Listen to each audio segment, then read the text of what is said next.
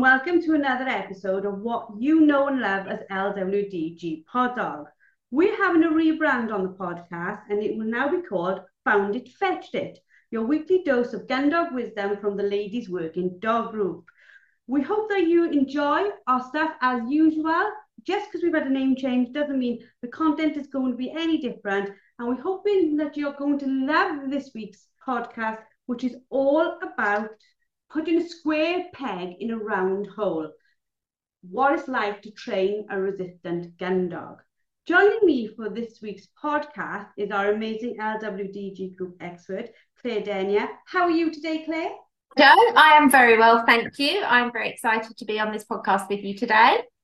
And are you very excited, Claire, about the name change? Very excited about the name change because I remember my very first LWDG t-shirt that I bought many years ago now that had Found It, Fetched It across the front, and I love that t-shirt and I have several of them. However, I am slightly heavier than I was when I bought them, so I need to get back into them. So this is now motivation for me. And for me as well, because we did have Found It, Fetched It right at the beginning, didn't we? And it was such a fun, it wasn't even a brand, it was like a slogan that we could use on t-shirts and mugs. And when we bring it back into this podcast now, I mean that we can do giveaways in here and it's just going to be a lot of fun. Yeah, I think I just love the whole thing of Found It, Fetched It. I think it just encapsulates everything about what we do with our dogs and fits perfectly. So yay for that. So to go on with today's podcast, this one is going to be a proper fabulous one in the fact that, you know, square peg in a round hole when your gun dog isn't interested in the task you're asking them to do. This is like a really, not a hidden conversation, but it's something that we see quite regular that people maybe just don't want to recognise as what's going on, isn't it? Absolutely. I think especially seeing as one of the things that I specialise in is working with reluctant retrievers. And yes, sometimes when I'm working with dogs like that, we do have to look at if something's gone wrong in the training. Was it something to do with puppyhood and how the dog was raised that's caused the issue? But sometimes we have to just look as, are we trying to literally fit a square peg into a round hole and make that dog something that it isn't, whether that be genetically or whether it be it just doesn't, the dog doesn't feel it. And I think this is something that we avoid in conversations. Everyone's trying to achieve goals with their dogs, which obviously we all are, and that's right, and that's not wrong. But we do have to look at, is the dog that we're working with right for that role? If we look back in like gun dog breed history, they were very specific dogs for very specific jobs. Nowadays, we're tending to see a dog being asked to be dual purpose, dual task, dual pretty much everything. Is it difficult for dogs to not do something that they weren't bred for, but for us to keep on asking them to do all these different things? Can be. I think when we look at it, a lot of people in this day and age do want a good all-round gun dog, unless they're looking to specialise in an area or maybe compete at a very high level in a breed-specific competition. Then the majority of people that I see are actually looking for a good all-round gun dog. Now, if we look at, let's say, Spaniels, most instinctively, their thing is hunting. Secondary is retrieving. So if you genuinely want a good all-round spaniel, it's a really good idea to teach the retrieve before we let them get their head in with hunting too much. Of course, we're going to do a little bit of hunting, but it is the most instinctual. So if you want that dog to potentially be a picking up dog, we're going to have to put a lot more effort and time into the training of the retrieve. And then when we look at the HPR breeds, hunt, point, retrieve. In that order, they love to hunt, they point, and then the third thing in that list is the retrieve. So again, if we want that dog to be multi-purpose, we've got to really start at the back end, the least instinctual, and work forward, because those other things that are instinctual, once the dog builds that drive and love for that, it can then be much harder to train the less instinctual things. So it's not that it's not doable, but I do think it just needs a little bit of thought. But then again, sometimes owners may change what it is that they want to achieve with that dog. So when an owner gets a dog and they're starting their training journey with that dog, they might have in their mindset that they want a good all-round gun dog. So that's what they train the dog for. But as they grow in experience and ability, they might decide that actually they want to go down the route of competing with the dog, or they might want to specialize in an area more.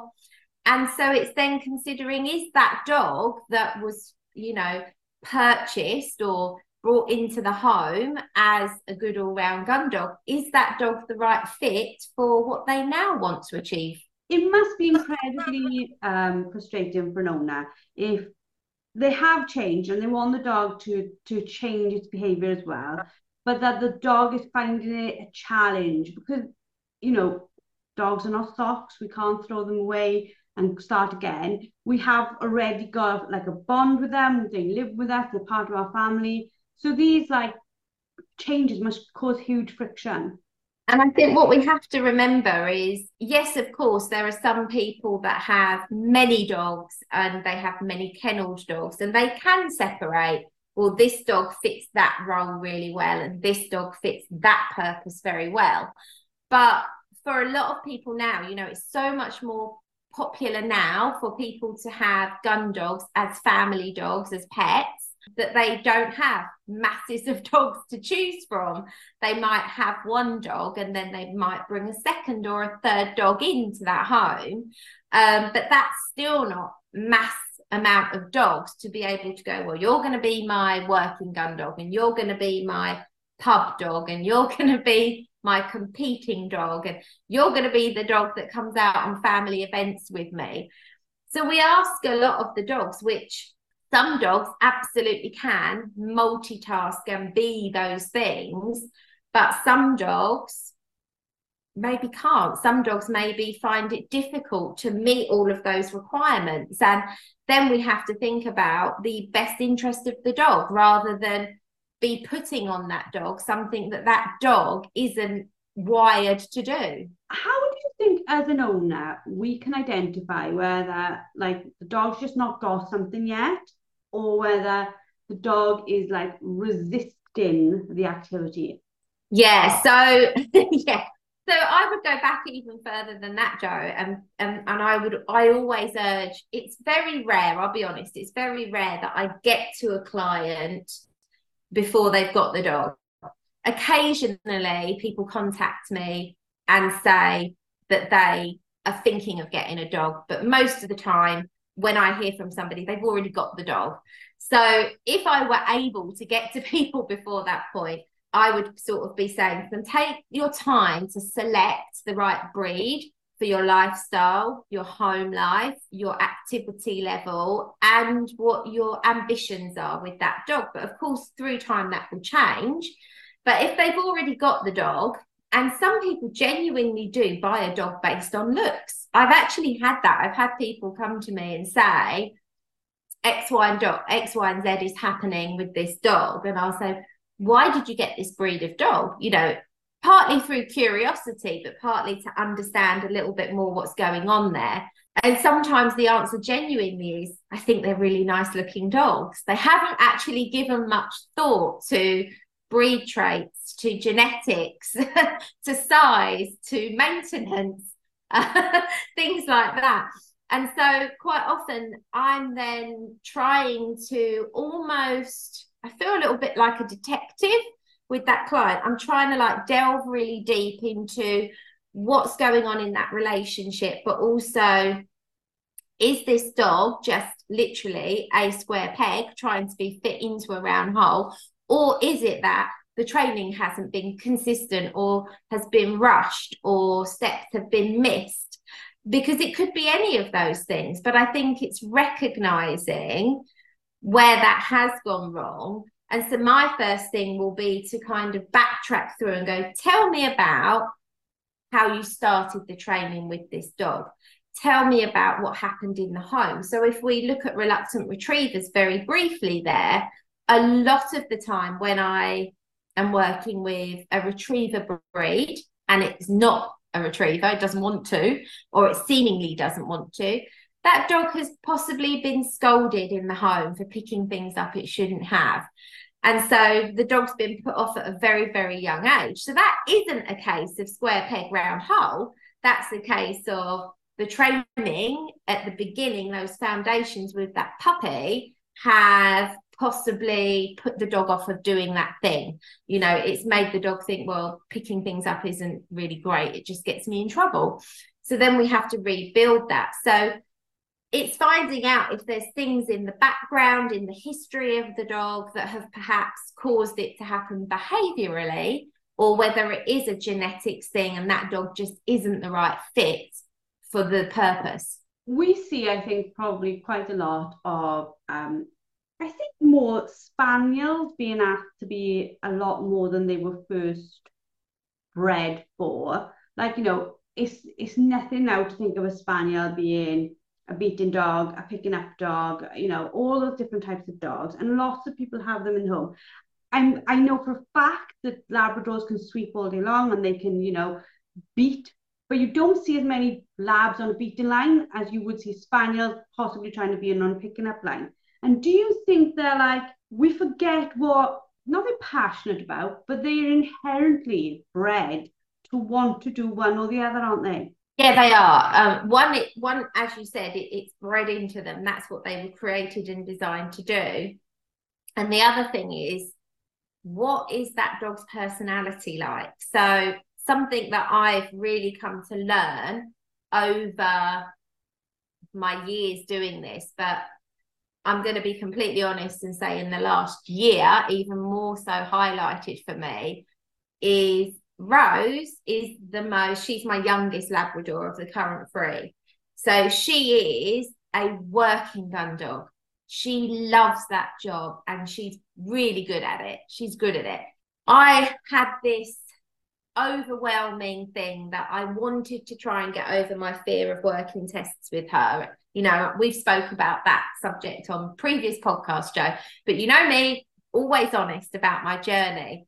Something I'm coming to realise is it's not her thing. And I've had to battle with, is it not her thing because of my nerves? Am I creating something?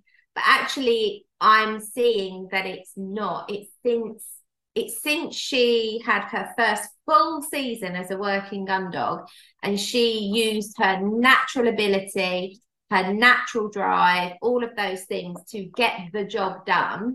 And now the more formal setting that you have with working tests, I see less drive in her. So I don't see the same pace and the same determination and the same drive that I see on a shoot day when I'm doing almost like drills. I've noticed her drive is different on those two things. So it's not that she can't do the skill set. She can. She totally can.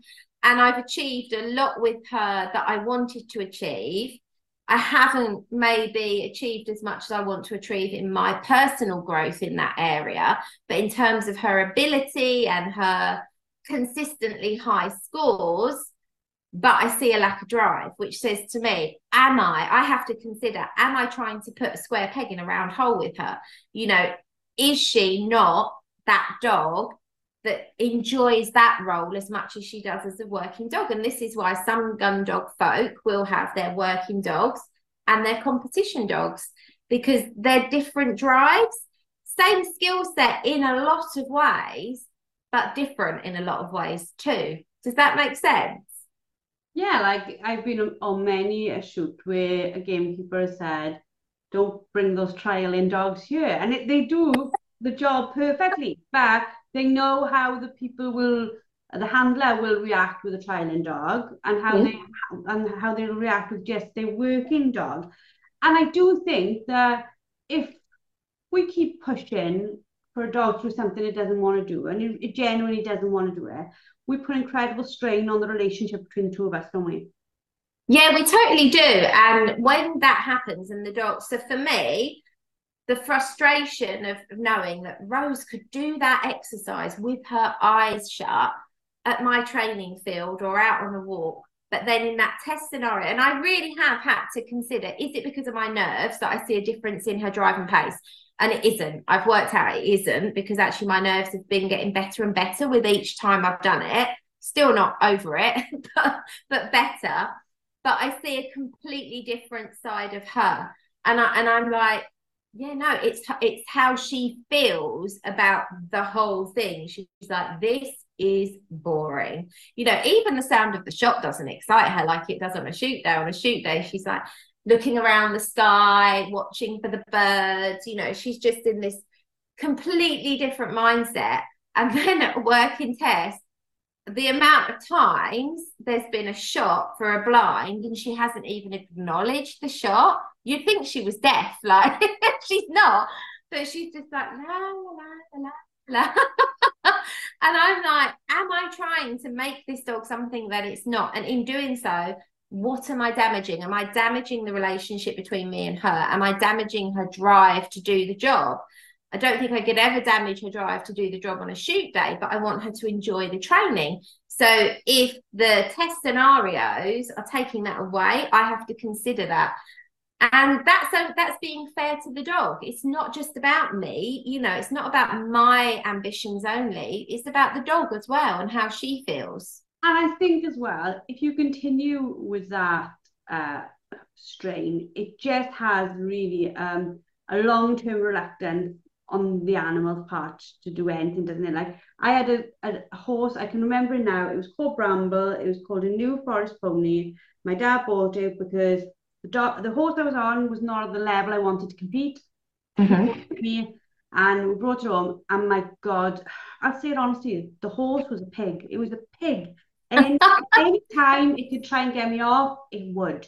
Anytime, you know, then it was like, oh, well, it's Joe's fault. Joe's not riding it properly. It's not used to this. Other people ride it. She would try to get him off, and I was just like, what is wrong with this horse? And literally it got to the point, and I was like, you and this horse are not getting on. You need to sell the pony. Sold the pony, upset the sold pony. The people who bought it phoned us a week later. They were like, this pony's amazing. It literally just won. And I just thought, was there something in the beginning of our relationship where I either put strain on her or she, you know, she was too much for me? Was there something that became a long-term problem between us? We just didn't connect. And I think... it can happen. I think it can happen.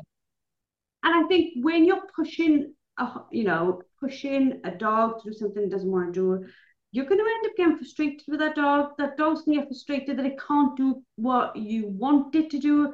It's going to end up with having a mental health challenge for you and the dog, isn't it?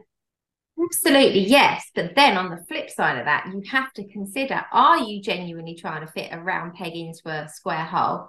Or is the dog mugging you off? You know, we have to also sometimes think to ourselves, like, okay, so in a training, sorry, let me put that into a much better phrase than mugging you off. The horse was mugging me off, Claire. The horse was mugging me off. I'll try and be more professional than mugging off. But no, so I say to owners sometimes, is your dog checking out on that exercise because it doesn't yet have a work ethic? So what I mean by that, the dog actually likes the thing, loves the thing, but hasn't built up a really good work ethic with the owner yet. So it checks out, like it might go off and take a pee or go off and sniff, you know. And then people are like, oh no, is my dog like really stressed or under pressure? And with sensitive dogs, you must consider that factor. So yes, it might be, but few dogs where that is it. Some dogs will go, oh yeah, I see the retrieve, that's the bit I value the running out and hunting for it, I found it now, yeah, I'll be with you in a minute, just gonna go over here and cock my leg up that tree there and just gonna go and oh yeah, okay, right, oh okay, you want me to finish the retrieve now? now.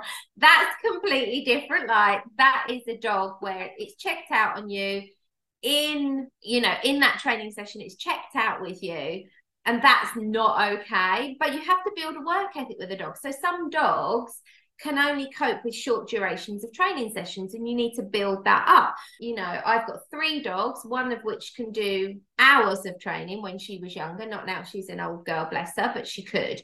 Rose has never been that dog. She's always been like 20, 30 minutes one-to-one. She can do a long group training session because she has breaks, but, you know, she can't cope with a long duration one-on-one. So you have to build that dog's ability to concentrate for longer, to stay in the game with you longer, to focus for longer, and you have to teach it to have a good work ethic. But it's then knowing the difference between, is it that the dog hasn't yet got a work ethic? Is the dog mugging me off? Or am I trying to fit a square peg into a round hole? But you'll know that because of everything else about it, you know. So when I look at a working gun dog uses so much natural ability, so much, you know, of their senses. They're quite independent. They get the job done. Whereas when you are running a dog at a working test, you must send them in a straight line down there. They must stop there. They must go to there and do this. You're taking away that natural ability part. You're taking away that dog's independence, and you're saying, you must follow my instruction. And some dogs really mold well into that. Some dogs love to be given instructions. So there'll be your sort of dogs that if you send them out on a blind retrieve, they ask for help quite a lot. Then you get the other dogs that are like, don't need you, thanks very much, I'm off, I know what I'm doing, and use their natural ability. So it's understanding which type of dog you've got, and that will make a difference to the job role as well. I suppose then we can sort of like tailor the task to better suit the dog, can't we? Like you say, you can, if you really want your dog to retrieve, but it's not really loving retrieving, you can ask one or two retrieves in training session rather than 10 or 20. Absolutely. Like, and that's where you then, if the dog was a reluctant retriever, well, here's a scenario. So this isn't round peg, square hole. This is lack of the training. So dog's been put off of retrieving in the early days as a puppy. It's been scolded for picking things up around the house. They've chased it instead of using it as a retrieve. All those kinds of things that we've talked about on masterclasses on the LWDG. So you're now building the dog's desire to want to pick things up and give them back, and teaching the dog that there's some value in that, that there's some fun involved in that, and that you're not going to get told off. And so we build that value in that job. So we have to build up a reward history of doing that job. But to start with, that dog might only manage a couple of retrieves before it goes, yeah, done with this now, because it hasn't been part of its upbringing, of its growth. And so then we build on that. So we start to build in a bit more, but break the session up with other things that the dog enjoys. So if your dog enjoys doing position transitions, or loves doing a bit of heel work with you, or loves to have a play on the tuggy, or loves to have a little bit of just messing around with you with a toy, break up the session with a bit of play, and then do a couple more retrieves and then go back. So build that dog's work ethic in. And that is educating the dog, as opposed to trying to fit your round square peg in a round hole. Nearly got them round the wrong way then. It was nearly a round peg with a square hole. It's really fascinating when we talk this, and you say about a breed and behaviour. Meg's pup is like a poodle cross, and we took it yesterday and we were trying. It was just a really calm, we were standing in the water, the pup was sitting on a paddleboard, just to get him used to being on a paddleboard, on a lake, on the side, nobody going anywhere, nobody doing anything.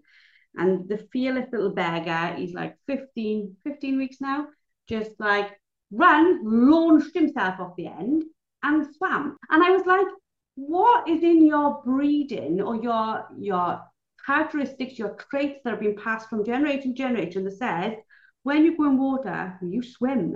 I was absolutely fascinated, because I've seen young dogs swim, and some of them are really good swimmers, but they're always a little bit like, ooh, I'm swimming. There's like a nerve. There was no nerve. Yeah, so a fearless pup. So you know, probably the sort of pup that you give it a challenge, it will be quite up for, well, let me see if I can solve this riddle, let me see if I can get this job done. It won't be reliant on you. Puppies like that generally tend to want to try and do things for themselves. So you're probably finding with training you're doing with the puppy, you know, that he just gets on and he tries to find the way of doing it instead of being lured and guided into it. He wants to have a go himself, right? Yeah, absolutely. He can learn things so quickly. Again, shocked me. Spaniels learn fast. I've always thought they were incredibly intelligent, very quick. He can pick things up one go and he's like, I got this. Yeah, absolutely. And some puppies are just more like that. And sometimes it is breed, but sometimes it's just personality as well. You know, like from one litter, you will potentially get a bunch of those puppies that are like that, and then the other bunch of puppies that are a little bit more standoffish, and they'll wait for you to lure them in and show them how to do it. And then you'll get the puppies that'll be like, right, I'm in, and have a go without really knowing what they're having a go at. And so, you know, when I picked Rose as a puppy, I purposefully picked what I saw in that litter over the visits that I saw her. She was the feistiest, the boldest, the strongest willed. She was the one that came forward when I was playing music and noises on my phone. She wasn't the one that was backing away. So even in that litter of very, very strong Labradors, I was looking for one that had that little bit more, and I sure got it. Like, you know, and that's what I see in her as a working dog. As a working dog, that's what I see was the traits that I picked. Had I picked the one that waited to be shown and guided, maybe that dog would have been more suited to, right, now I need you to lie in here and follow and trust that. Don't use your initiative. Do it this way. So you really have to start thinking, what I picked is what I'm seeing. You know, I did do that on purpose. And how much do you want to change of that dog, and how much is changeable? That's what we have to question. So when we're talking about square peg, round hole, or round peg and square hole, whichever way you want to say it, when we're thinking about that, it's like, well, how much do we think we should, and how much do you think we can change? It's like looking at them from when they were little. What did our history with them? Yeah. What did we notice? Like if I look back at Ella as a pup, I've had her my entire life, and she was incredibly good at hunting. Even as a pup, she'd find anything. She's never been a super lover of retrieving. Maybe when you're picking them, it's looking and saying, well, I really want them to do this one type of job. Do they like, as a little pup, the traits they will need to do this job over and over? And especially if you're going for like a spaniel breed, or like you're saying, something with poodle in it, or anything really that where maybe retrieving isn't the most instinctual, you've got to start that really early to build value in it before all of those other instincts really come into play. And that's not to say it's not doable. And you know, we say all the time, the least instinctual piece of the retrieve for any breed, even a retriever breed, is the return. Because if they were out in the wild, they would track it, they would kill it, they would eat it. They wouldn't be bringing it back to you and going, would you like this before I have my piece? You know? So we have to build value into that piece of the retrieve. But I just think we need to be, as handlers and trainers, so much more thoughtful about the dog in front of us. And we use that sentence quite a lot, work with the dog in front of you, but also like, what was this dog bred to do? What am I asking it to do? Have I set it up to learn that? Am I asking too much? But then again, there's always this thing, like I said earlier, don't let the dog mug you off either. Like if the dog's just checking out on you because he just can't be bothered, well, that's not okay. That's a completely different thing. So that's where reading your dog, understanding your dog, and also working with a trainer that can do those things is going to help you. You know, it's a really fascinating subject, and if you can't tell by how excited my voice keeps getting, it's something that I'm just hugely at the moment. I think just because I'm seeing so many dogs with so many training struggles, and I'm dissecting it and trying to work out, well, was this dog ever right for this? Is it through genetics, or is it through upbringing and its environmental factors? Or, you know, what is it? Is it a training thing? And I think we have to be open-minded enough to consider it could be any of those things. And until we've figured that out, we can't fix it. We've got a fixed idea in our head what a gun dog is and how gun dogs were trained. But nowhere, or it does say it in the books, but nowhere in the book does it say, by the way, we used any breed to do any job. It said, we had this dog and we got it to do this job. And we had this dog and we got it to do this job. And that's why we've got all these breeds to begin with. So now we're in a new era where we're trying to get them to do everything. But we've got to give some leeway in the fact that your dog might not actually like doing what you're asking it to do. It's really hard when you own a dog as a pet and you want to have this hobby with it, or that hobby that becomes like the working gun dog hobby, you know. So it's more than a hobby, isn't it? It's like you're working toward working the dog. And I think it's really hard because as we learn more, our ambitions grow, and that might not suit the dog that we bought when we bought it because the ambitions were different as well. So it's like we have to be so open-minded to this stuff. But equally, dogs are incredibly clever, and with the right training and the right reward history being built in, we can change how dogs feel about a lot of things. We might not be able to change the genetics, but we can change the way dogs feel about a lot of things. And some of the dogs that have come to me that really have had no desire to retrieve, I haven't yet had one that I haven't successfully got retrieving. Touch wood to date, that's not the case. But that doesn't mean that dog's going to be a competing dog winning awards for retrieving. But they're retrieving, but maybe it's a fun retrieve. Do you know what I mean? Like, we do have to be realistic, but I think that's where being open and honest and willing to try out things outside the box. If you only have one, this is it, this is where I was trying to get to with it. So if if you've only got one way of training a dog, well, you're going to fail a lot of dogs because all dogs are different. And this is where being open-minded to trying different techniques, different methods, different ways to motivate, and rather than bullying dogs into doing a job and then they just look robotic and they look like they hate the job anyway, you want that dog to have mojo. You want it to look like it's enjoying it. Even if it's not the most polished, beautiful retrieve, the dog needs to look happy doing it. If your dog doesn't look happy doing it, something's not right. And that's what I recognised with Jo in those last two working tests I did. She didn't look like she was loving it. And I was like, oh, she's doing it. Technically, she's doing it, but she doesn't look like she's loving it.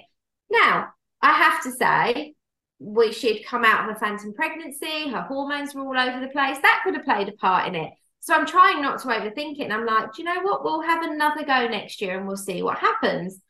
But at the same time, I'm trying to be open-minded enough to go, if this isn't for her, I'm not going to push this. It's hard.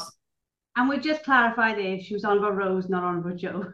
Oh, yeah. You're like, Jo won't do it. It's like, Jo's not ready for working tests. That's Rose's job. No, yes. Rose, yeah. You know, she had come out of a phantom pregnancy. Her hormones were all over the place. That might have been why she looked like that. But I don't know that because I can't read her mind. And this is the thing, with all the best will in the world, you can understand your dog, you can read their body language, you can know your dog's personality, but you can't read their mind. You can't. And only through results of what you see will you know if what you're doing is working. It's a little bit like school, though, isn't it, as well? You know, the UK still has this, like, every peg fits in the same round hole. All children must be academic. And I look at it and I think, no, there's loads of different ways that this child could flourish. That doesn't mean they have to be able to do maths and science, for example. So I think it's the same with our dogs, isn't it? They can all flourish. They don't all have to be perfect at things. It doesn't matter. If your dog is like the best hunter going, if his retrieves are a bit sloppy, is this the end of the world? Yeah. And I think you're completely right. You touched on it earlier, Joe, when you said it can cause frustration. It can cause frustration. It can also cause breakdown in the relationship between you and your dog, because you can become despondent, disheartened. Your dog's going to feel that. Your dog then becomes a bit like, yeah, whatever. You might get more of your dog checking out on you, which you're trying to kind of avoid. And so, yeah, I just think you've got to look at the whole package. You've got to look at the genetics of the dog, the breed traits of the dog, the upbringing of the dog, the environmental experiences of the dog, the training requirements of that dog, the ability to ebb and flow in and out of different training techniques to find what works for that dog. You know, when I see a dog working who looks miserable, I feel sad. And I'm like, no dog should look miserable doing its job. Dogs should look happy. I want my dog to have a waggy tail. I want my dog to gaze up and stare at me and then, do its job lovingly and come back with that retrieve and be like, look what I've got for you. So I think we have to look at the dog. The dog will tell us all we need to know if we're open-minded enough to embrace that and to let that guide us into how we work with that dog. Thank you for our first ever episode of Found It, Fetched It. And now I wouldn't like to guess, maybe our 100th episode of LWDG Pod Dog, as it was now, for those of you who just forgot that I said it's changing the name to Found It, Fetched It. I hope you all enjoyed. Thank you, Claire, for giving us your time. You're wonderful as always. If you want more help from Claire or any of our other LWDG group experts, go over to www.thelwdg.com, become a member, and you can ask them any questions you have about your dogs, and they will be there to help you. Loads of life coaching, loads and loads and loads of courses in our study hub. There is so much information. You will be busy going through it for months, but also the ability for us to focus you. We can give you the information by your level so that instead of you trying to absorb everything that's going on in the dog world, you have a focused plan at your level to work through and work towards. We hope that you've enjoyed this session, and we look forward to hearing your feedback and seeing you all next week. If you're interested in joining our supportive community and taking advantage of our group experts training and resources, please visit our website at www.thelwdg.com. Don't forget to subscribe to the podcast and leave us a review, and we look forward to helping you and your four-legged friend thrive. Until next time, keep training, keep learning, and keep working with your beloved gun dog.